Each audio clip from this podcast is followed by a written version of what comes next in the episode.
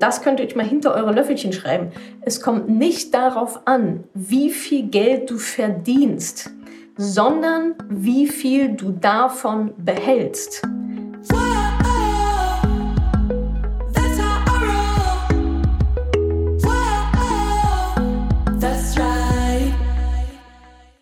Salut, ihr Money Pennies. Endlich war es wieder soweit. Der erste Mittwoch im Monat ist ja unser Money Talk Mittwoch. Jeden ersten Mittwoch im Monat, 20 Uhr, gehe ich live auf Facebook und auf Instagram, um mit euch ein Thema zu beackern. Und in diesem Monat haben wir gesprochen über das liebe, liebe Sparen. Ja, worüber genau haben wir gesprochen? Insgesamt darüber, warum überhaupt sparen? Also was bringt mir das eigentlich? Warum fällt es vielen so schwer zu sparen? Wie motiviere ich mich zum Sparen? Dann das richtige Spar-Mindset, da geht es um Glaubenssätze beispielsweise. Und am Ende haben wir auch noch meine sieben Hacks besprochen, inklusive einer ganz besonderen Spar-Challenge. Jetzt hört ihr im ersten Teil erstmal Warum eigentlich sparen? Warum baut Lisa so viel mehr Vermögen auf als Mona, obwohl sie viel weniger verdient? Wie sparen eigentlich Millionäre? Warum fällt es uns so schwer zu sparen? Wie kann ich die aktuelle Krise nutzen, um zu sparen? Und immer mal wieder als besondere Schmankerl lese ich vor aus dem Buch Shaolin, du musst nicht kämpfen, um zu siegen. Und jetzt denkt ihr euch, meine Güte, hat sie jetzt absoluten Knacks weg. Was haben denn jetzt die Shaolin-Mönche mit Sparen zu tun? Das erfahrt ihr in diesem Teil 1 und auf jeden Fall auch im nächsten Teil 2 dieses Money Talks. Jetzt erstmal ganz viel Spaß dabei. Herzlich willkommen zum Money Talk. Thema ist Sparen. Wir befinden uns immer noch in der Corona-Wirtschaftskrise. Warum soll ich eigentlich sparen? Mona und Lisa habe ich euch mitgebracht. Zwei ziemlich schlaue Mädels. Mona verdient 120.000 Euro pro Jahr, hat ein Vermögen von 20.000 Euro insgesamt. 120.000 Euro Einkommen pro Jahr, Vermögen aufgebaut bis jetzt 20.000 Euro. Sind Geschwister, Zwillinge. Lisa, natürlich, Mona und Lisa. Lisa, gleiches Alter, sehr vieles gleich gemacht, gleiche Genetik, gleiche Erziehung und so weiter. Äh, sehr ähnlich, verdient 55.000 Euro pro Jahr. Also deutlich weniger. 55.000 Euro pro Jahr und hat ein Vermögen aufgebaut von 100.000 Euro bis heute. Nochmal, wir haben Mona verdient 120.000 Euro, Vermögen 20.000 Euro. Lisa verdient 55.000 Euro, Vermögen 100.000 Euro. Wie kann das sein? Wie funktioniert das? Das geht doch gar nicht. Die, die mehr verdient, die muss doch irgendwie ein viel größeres Vermögen haben. Und die, die nicht so viel verdient, ja, die, die kann doch gar kein Vermögen aufbauen. Wo liegt also der Unterschied zwischen diesen beiden im Sparverhalten, im Umgang mit Geld. Denn, und das könnt ihr euch mal hinter eure Löffelchen schreiben, es kommt nicht darauf an, wie viel Geld du verdienst. Es kommt vielmehr davon an, darauf an, wie viel Geld du behältst. Nochmal, es kommt nicht darauf an, wie viel Geld du verdienst, sondern wie viel du davon behältst. Und das ist der Unterschied zwischen Mona und Lisa. Mona kann ja meinetwegen 120.000 Euro verdienen oder auch eine halbe Million verdienen. Ihr Vermögen ist bei nur 20.000 Euro, weil sie die Kohle direkt rausballert. Was soll da auch an Vermögen aufgebaut werden? Geht ja nicht. Ja, es nützt nichts, 120.000 Euro oder eine Million im Jahr zu verdienen und es kommt rein und ich schleuse es direkt wieder raus in Konsum. Lisa macht das anscheinend offensichtlich sehr, sehr anders. Sie verdient viel weniger pro Jahr. Aber sie sorgt dafür, dass sie einen großen Teil davon behält und spart, um es dann im nächsten Schritt investieren zu können und sich ein langfristiges Vermögen aufzubauen. So hat sie mit einem geringen Gehalt ihre Schwester jetzt schon überholt, obwohl sie beide gleich alt sind. Und das ist der Sinn hinterm Sparen. Und auch nochmal zur Abgrenzung zum Investieren. Wir sparen Geld, nicht um es dann unter das Kopfkissen zu legen, sondern um es dann zu investieren. Du kannst ja nur das investieren, was du besitzt, was du vorher also angespart hast. Die Kette ist also verdienen, sparen, investieren. Andersrum funktioniert das System leider nicht. Und bei uns geht es ja hier um finanzielle Unabhängigkeit und um ähm, ja, Vermögensaufbau. Und die Formel für finanzielle Unabhängigkeit, für, also dafür, dass ihr ein Vermögen aufbauen könnt, ist genau das. Verdienen, sparen, investieren. Verdienen, sparen, investieren und immer wieder aufs Neue und am besten automatisiert. Und mehr verdienen und mehr sparen und mehr investieren ist besser als weniger verdienen, weniger sparen und weniger investieren. Also du siehst, das, das Geld zu sparen ist absoluter Schlüssel. Das ist ein absoluter, der Schlüsselbaustein für deinen Vermögensaufbau. Und gerade jetzt auch in der Krise sehe ich viel, und ich bekomme ganz viele wirklich sehr liebe E-Mails und Nachrichten von euch, die sagen, okay, meine Rücklagen, die ich über die letzten drei, vier Jahre aufgebaut habe, die retten mir gerade den Allerwertesten, und zwar meinen und auch den meiner Familie. Dafür alleine finde find ich, lohnt es sich schon, ein bisschen Geld zur Seite zu legen, eben für solche Notsituationen. Auch Geld, das dann nicht investiert ist, sondern es ist der Notgroschen. Da habe ich ja so schon 13.000 Trilliarden Mal drüber gesprochen. Auch noch ein interessanter Punkt. Geldsorgen sind die Wurzel für viele andere Sorgen und für Stress. Das merken gerade auch sehr, sehr viele, die eben keinen Notgroschen haben, die bis jetzt noch nicht Reserven aufbauen konnten, warum auch immer.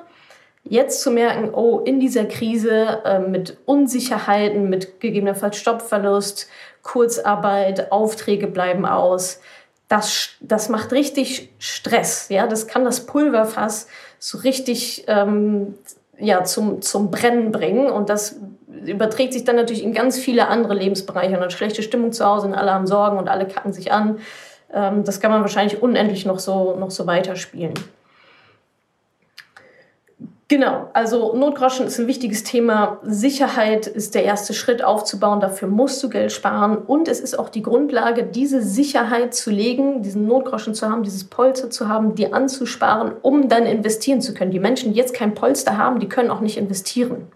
Ja, also es ist eigentlich doppelt gut, das zu haben. Einmal für die Sicherheit und auch zu sagen, okay, ja, jetzt ist eine Krise, aber ich bin finanziell trotzdem sicher und kann jetzt zum Beispiel die günstigen Kurse nutzen, um einzusteigen alle, die das jetzt noch nicht haben, dieses Polster, die müssen, die können jetzt halt ihr Geld nicht investieren und auch diese Chance nicht nutzen. Also du hast einmal quasi einen negativen Motivator, ja, ich will nicht in diese Unsicherheit rein und auch nochmal einen positiven zu sagen, cool, wenn ich das denn dann geschafft habe, dann ist der Weg komplett frei, um richtig zu investieren und Vermögen aufzubauen. Wenn ich einmal diese Grundlage habe und dann ist es auch total entspannt und dann ist dir auch egal, was die Börse aktuell macht, ob die grün ist oder rot ist, weil du hast deine Sicherheit und den Rest macht die Börse dann für dich wir sind ja immer noch Warum sparen. Da habe ich noch mal ein bisschen, ein bisschen was rausgesucht. Habe ich das, genau, das äh, Buch habe ich auch gerade hier. The Millionaire Next Door kann ich auf jeden Fall auch sehr empfehlen. Da geht es tatsächlich um die Millionäre, die nebenan wohnen und nicht so Leute wie die Geissens, die vielleicht nicht so repräsentativ sind für, ich sag mal, die ein bisschen bodenständigeren Millionäre. Da wurden 1000 Millionäre, Millionärinnen in den USA befragt. Die haben ein Durchschnittsvermögen von, Durchschnittsvermögen von 3,7 Millionen Dollar. Und jetzt habe ich mal ein paar Statistiken rausgesucht und ein paar Aussagen von denen, die zeigen, wie sparsam die sind. Eigentlich würde man sagen, ja, okay, Millionäre ballern die Kohle raus, ist, ist jetzt auch egal. Aber die sagen, 75 Prozent von diesen Millionären, ja, Durchschnittsvermögen 3,7 Millionen, haben noch nie mehr als 199 Dollar für ein Paar Schuhe ausgegeben. 199 Dollar für ein Paar Schuhe. Das ist das Maximum. Mehr haben sie noch nie ausgegeben. Und jetzt kann jeder mal kurz für sich schnell überlegen, oh, habe ich schon mal mehr Geld für Schuhe ausgegeben? Die Buffalos damals, Anfang der 90er, was haben die so gekostet in Mark? Und das umrechnen. Das ist, äh, fand ich sehr spannend. Dann sagen 50 Prozent dieser Millionäre haben noch nie mehr als 29.000 Dollar für ein Auto bezahlt. Auch da kann man jetzt mal kurz überlegen, was der Audi so gekostet hat. Und 70 Prozent geben an, ihre Schuhe reparieren zu lassen, anstatt sich neue zu kaufen. Okay, wann habe ich das letzte Mal meine Schuhe repariert? Ja, ich habe mal ein bisschen mit Duct Tape drumherum, als sie völlig auseinandergefallen sind.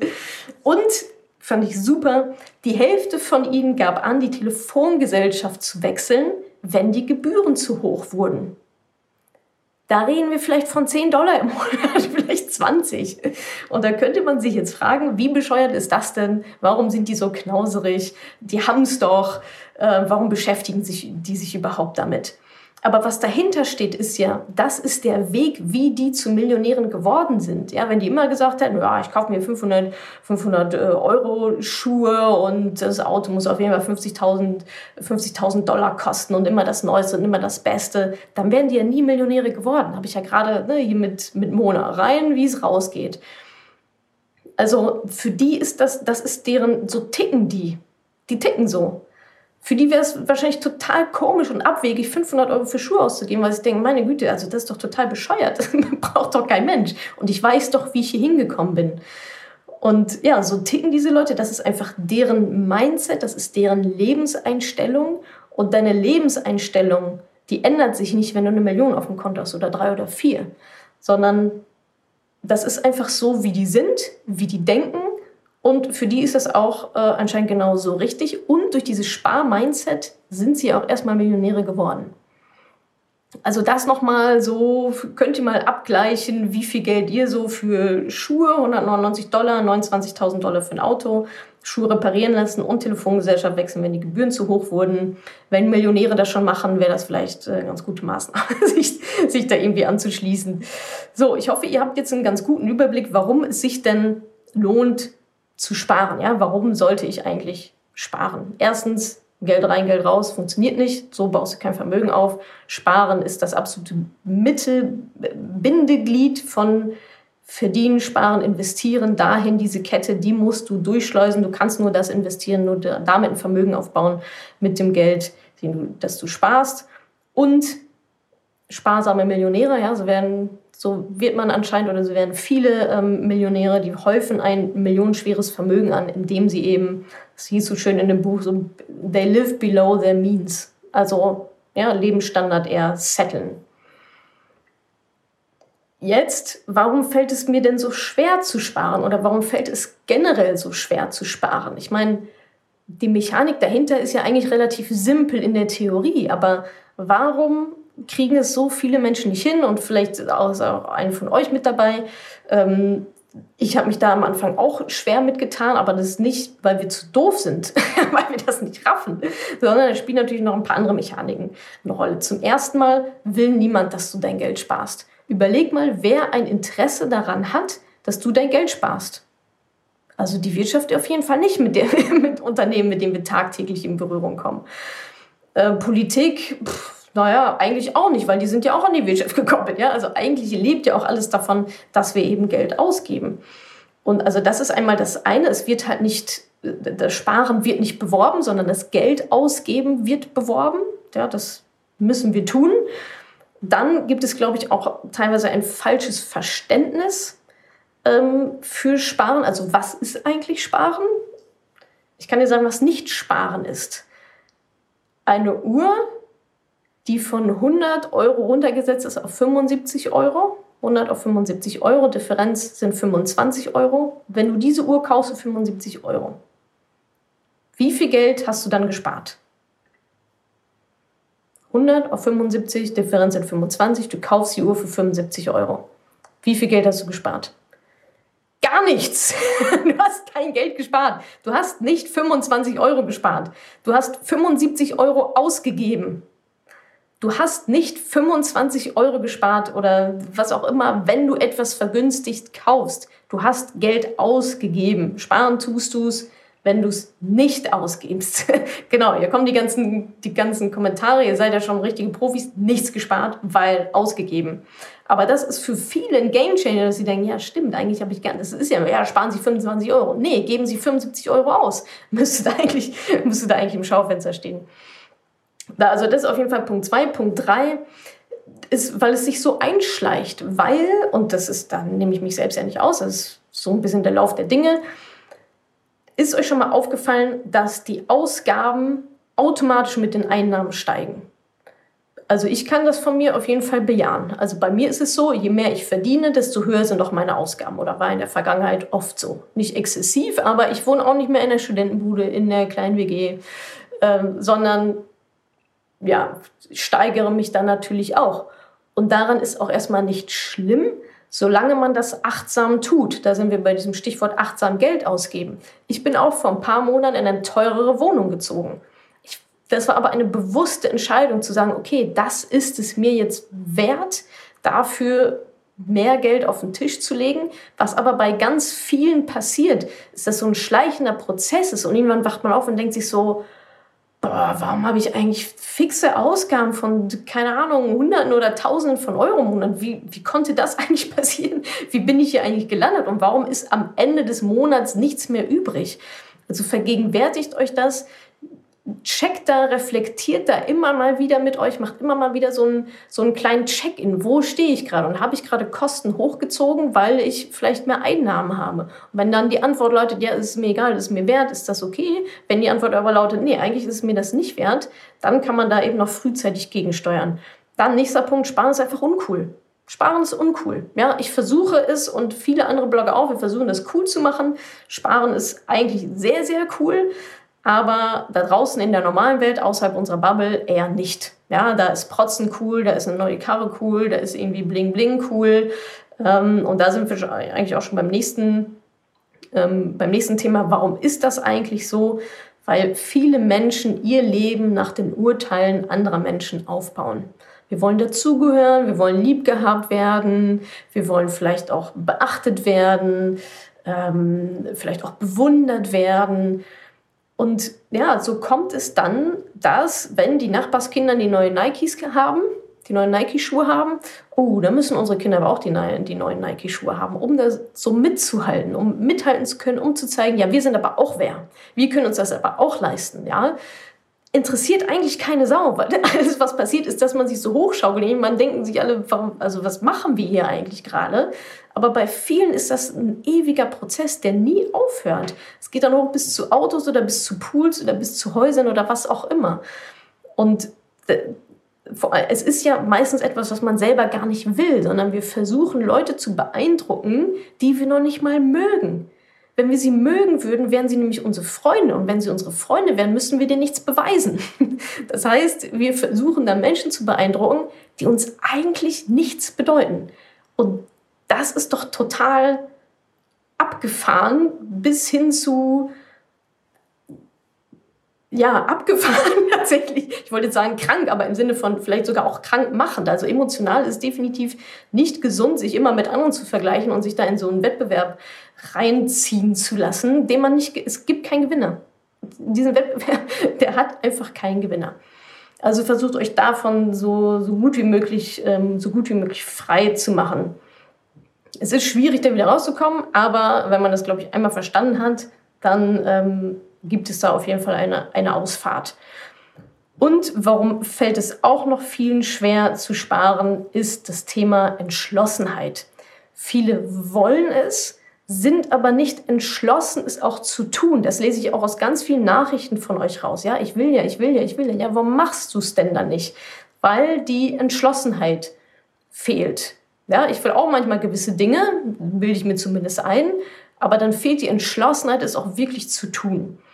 Und da kommt zum ersten Mal unser Shaolin, ähm, unser Shaolin-Buch ins Spiel, denn das Shaolin, äh, Shaolin, du musst nicht kämpfen, um zu siegen, da geht es um die Prinzipien der Shaolin-Mönche, wie schon gesagt. Und da gibt es das Prinzip der Entschlossenheit. So, das ist das dritte Shaolin-Prinzip. Das dritte Shaolin-Prinzip lehrt uns, Dinge ganz zu tun oder ganz zu lassen. Es lehrt uns nur das zu tun, zu dem wir wirklich entschlossen sind und zu dem wir auch bereit sind. Finde ich einen schönen Satz, Dinge ganz zu tun oder ganz zu lassen. Wenn du nicht entschlossen dazu bist, dann lass es halt bleiben. Dann mach es doch einfach nicht. Dann quäl dich damit nicht rum. Natascha hat gesagt, ich muss sparen, aber eigentlich will ich das gar nicht oder habe nicht die Entschlossenheit dazu. Dann tu es halt nicht. Dann quäl dich auch nicht damit. Also auch ein schönes Zitat aus dem Buch von Konfuzius. Sei dazu entschlossen und die Sache ist getan. Was sagt er damit? Dass Entschlossenheit der Treiber ist. Und auch ein Sprichwort aus China, auch aus dem Buch, Notwendigkeit setzt alle Gesetze außer Kraft. Mach es zu einer Notwendigkeit, um diese Entschlossenheit herauszukristallisieren. Und wenn du diese Entschlossenheit hast, vielleicht Hattest du das schon mal in anderen Lebensbereichen, dass du das, boah, das mache ich jetzt unbedingt und niemand kann mich stoppen. Keine Ausrede der Welt, kein blödes Umfeld, die sagen, ja, aber lass uns doch lieber, man lebt nur einmal, lass doch lieber Party machen. Diese Entschlossenheit ähm, die braucht ihr halt. Und das Shaolin-Prinzip geht noch weiter. Das Shaolin-Prinzip lehrt uns nämlich auch Dinge, die wir nicht ändern können, im Moment zu akzeptieren und das zu tun, was notwendig ist. Oh, es ist aber eine Krise, ich, ich kann nicht sparen und ja, ja, es ist gerade eine Krise. Es gibt immer irgendwelche Umstände, warum man gewisse Dinge nicht tun kann. Aber konzentriere dich darauf, was möglich ist und setz das doch dann erstmal um. Also beschäftige dich mit den Dingen, die du kontrollieren kannst, die du beeinflussen kannst. Und auch schön, es lehrt uns auch zu verstehen, dass, ein paar, dass es ein paar wenige Menschen gibt, die handeln und viele, die darauf reagieren. Dass diejenigen, die agieren, von vornherein in der besseren Position sind. Das seid hoffentlich ihr. Sie legen die Spielringe fest, wählen den Platz aus, an dem alles passiert und bereiten sich geistig auf eine Auseinandersetzung vor. Das Shaolin-Prinzip der Entschlossenheit lehrt uns, dass Menschen, die handeln, den Lauf der Welt und das Leben der anderen bestimmen. Und ich finde, genau so ist es. Also Quintessenz, sei dazu entschlossen und die Sache ist getan. Notwendigkeit setzt alle Gesetze außer Kraft. Du brauchst diese Entschlossenheit und wenn du sie nicht hast, wenn du das Ganze nicht machen willst, dann mach es halt nicht. Mach die Sachen ganz oder mach sie gar nicht. Alles andere kostet viel zu viel Energie. So, nächster Themenblock Sparen in der aktuellen Krise. Also was haben wir bis jetzt gemacht? Warum eigentlich sparen? Ja, da haben wir uns angeguckt, die Formel für finanzielle Unabhängigkeit, verdienen, sparen, investieren. Du kannst nur das investieren für den Vermögensaufbau, was du auch früher gespart hast. Warum fällt es vielen so schwer? Das ist einfach uncool. ähm, wir haben es vielleicht nicht richtig gelernt. Wir werden auch ein bisschen, also was heißt ein bisschen, sehr, sehr beeinflusst davon. Und Shaolin-Prinzip der Entschlossenheit, tu es oder lass es bleiben, aber wenn dann richtig. Du musst einfach entschlossen sein. So, jetzt sparen in der aktuellen Krise. Da finde ich, kristallisieren sich gerade so zwei Lager heraus, sehe ich so in unserer Community. Die einen, die sagen, ich habe Einkommensbußen und ich bin total gezwungen, jetzt meine Ausgaben zu minimieren, um über die Runden zu kommen. Und dann gibt es an, die anderen, die sagen, ich gebe sowieso weniger auf, es hat ja alles zu. ich kann gar nicht ins Restaurant gehen oder ich kann gar nicht Bierchen trinken gehen oder ich kann gar nicht zum, zum keine ins Fitnessstudio ist ein falsches Beispiel, ähm, ich kann gar nicht feiern gehen. Also das sind so die, die zwei Lager und jetzt, wo ich so drüber nachdenke, gibt es noch ein drittes Lager, die Online-Shopper. die sagen, naja, es hat ja alles zu, ich kann ja eigentlich gar nicht so viel Geld ausgeben oh, lass uns ein paar neue Pflanzen kaufen. Dazu gehöre ich zum Beispiel aktuell gerade auch. Also da nehme ich mich, da nehme ich mich überhaupt nicht aus. Aber ich glaube, was wir alle tun sollten, ist, die, diese, auch diese Krise sowieso als Chance zu sehen, eigentlich in allen Bereichen, in allen Lebensbereichen, in allen Entscheidungsbereichen, die es so gibt, aber eben auch für die aktuelle Krise. Also es gibt weniger Möglichkeiten, Geld auszugeben. Das ist doch super für jemanden, der jetzt Geld sparen möchte. Ja, das wird euch eigentlich gerade sehr viel leichter gemacht, Geld zu sparen, weil nicht Kino, weil nicht Party Hardy, weil nicht Urlaub und so weiter und so fort. Und ich finde, das ist auch ein sehr schöner Ansatz, mal wirklich diese Chance zu nutzen und zu überlegen, was vermisse ich eigentlich wirklich und was ist mir dieser was hat für mich auch tatsächlich diesen Gegenwert und was eben nicht? Was habe ich vielleicht in der Vergangenheit vor der Krise, als alles noch Haiti-Tai war, was habe ich da vielleicht gemacht oder gekauft oder wofür habe ich da Geld ausgegeben? Weil ich dachte, ich, das ist total super und ich brauche das unbedingt und ich, das macht mir total viel Spaß. Und diesen Gegenwert des Geldes ist mir das auch wert. Und jetzt gerade merke ich, oh, brauche ich eigentlich gar nicht so richtig. Kino, oh, Netflix ist irgendwie auch ganz cool. Und auswärts essen gehen mit Freunden, naja, können wir eigentlich auch zu Hause kochen. Ich habe gerade das ganze Kochbuch von XY rauf und runter. Ich habe neue Skills. Lass uns doch bei mir zu Hause essen. Also da nutzt doch da gerne mal die Zeit, um wirklich zu reflektieren, was ist mir, was ist mir tatsächlich wichtig. Also was möchte ich auch nach dieser Krise wirklich weiterführen und wo habe ich gemerkt, pff, ist mir vielleicht gar nicht so wichtig, ist mir gar nicht so, ist mir gar nicht so wert. So, und vielleicht auch bei den Sachen, die mir nicht wichtig sind, warum habe ich das gekauft? Warum habe ich das gekauft? Warum habe ich mich darauf eingelassen? Wurde ich da vielleicht von jemandem überzeugt, bis hin zu bedrängt. Eigentlich, wenn ich jetzt drüber nachdenke, wollte ich das noch nie so richtig. Aber Marion hat gesagt, doch, das müssen wir auf jeden Fall machen, weil ähm, Elke macht das auch. also wem, wen wollte ich vielleicht damit, also wenn ich es wirklich eigentlich gar nicht wollte und das jetzt auch merke, warum habe ich das gemacht? Wen wollte ich damit beeindrucken? Von wem wollte ich vielleicht auch gemocht werden? Und wem wollte ich zeigen, dass ich genug bin? wessen Liebe wollte ich vielleicht auch kaufen damit oder wessen Aufmerksamkeit oder wessen Freundschaft? Das sind harte Fragen. Das ist, das ist mir total bewusst. Ja, und wenn du einmal da runtergehst in dieses Rabbit Hole, dann bist du halt auch drin. Dann schließt sich nämlich die nächste Frage an. Was ist eigentlich meine Beziehung zu dieser Person? Und ist diese Beziehung eigentlich eine gute oder nicht? Aber da wollen wir jetzt gar nicht, da, da könnt ihr alleine runtergehen, dieses Rabbit Hole. Aber einfach mal, um diesen Prozess vielleicht anzustoßen und zu überlegen, habe ich vielleicht auch Beziehungen in meinem Leben, die mir eigentlich gar nicht so gut tun, wo ich eigentlich immer nur hinterherlaufe und mich beeinflussen lasse zu Dingen, die ich gar nicht so möchte. Also das auch als Chance vielleicht zu sehen. Das war Sparen in der aktuellen Krise. Danke, dass du diese Podcast-Folge angehört hast. Wenn dir mein Podcast gefällt, abonniere ihn doch einfach mal direkt, damit du keine neuen Folgen mehr verpasst. Und hinterlasse auch super, super gerne eine Bewertung. Das würde mir wirklich sehr viel bedeuten. Also fix abonnieren, gerne direkt bewerten. Vielen, vielen Dank und bis zur nächsten Folge.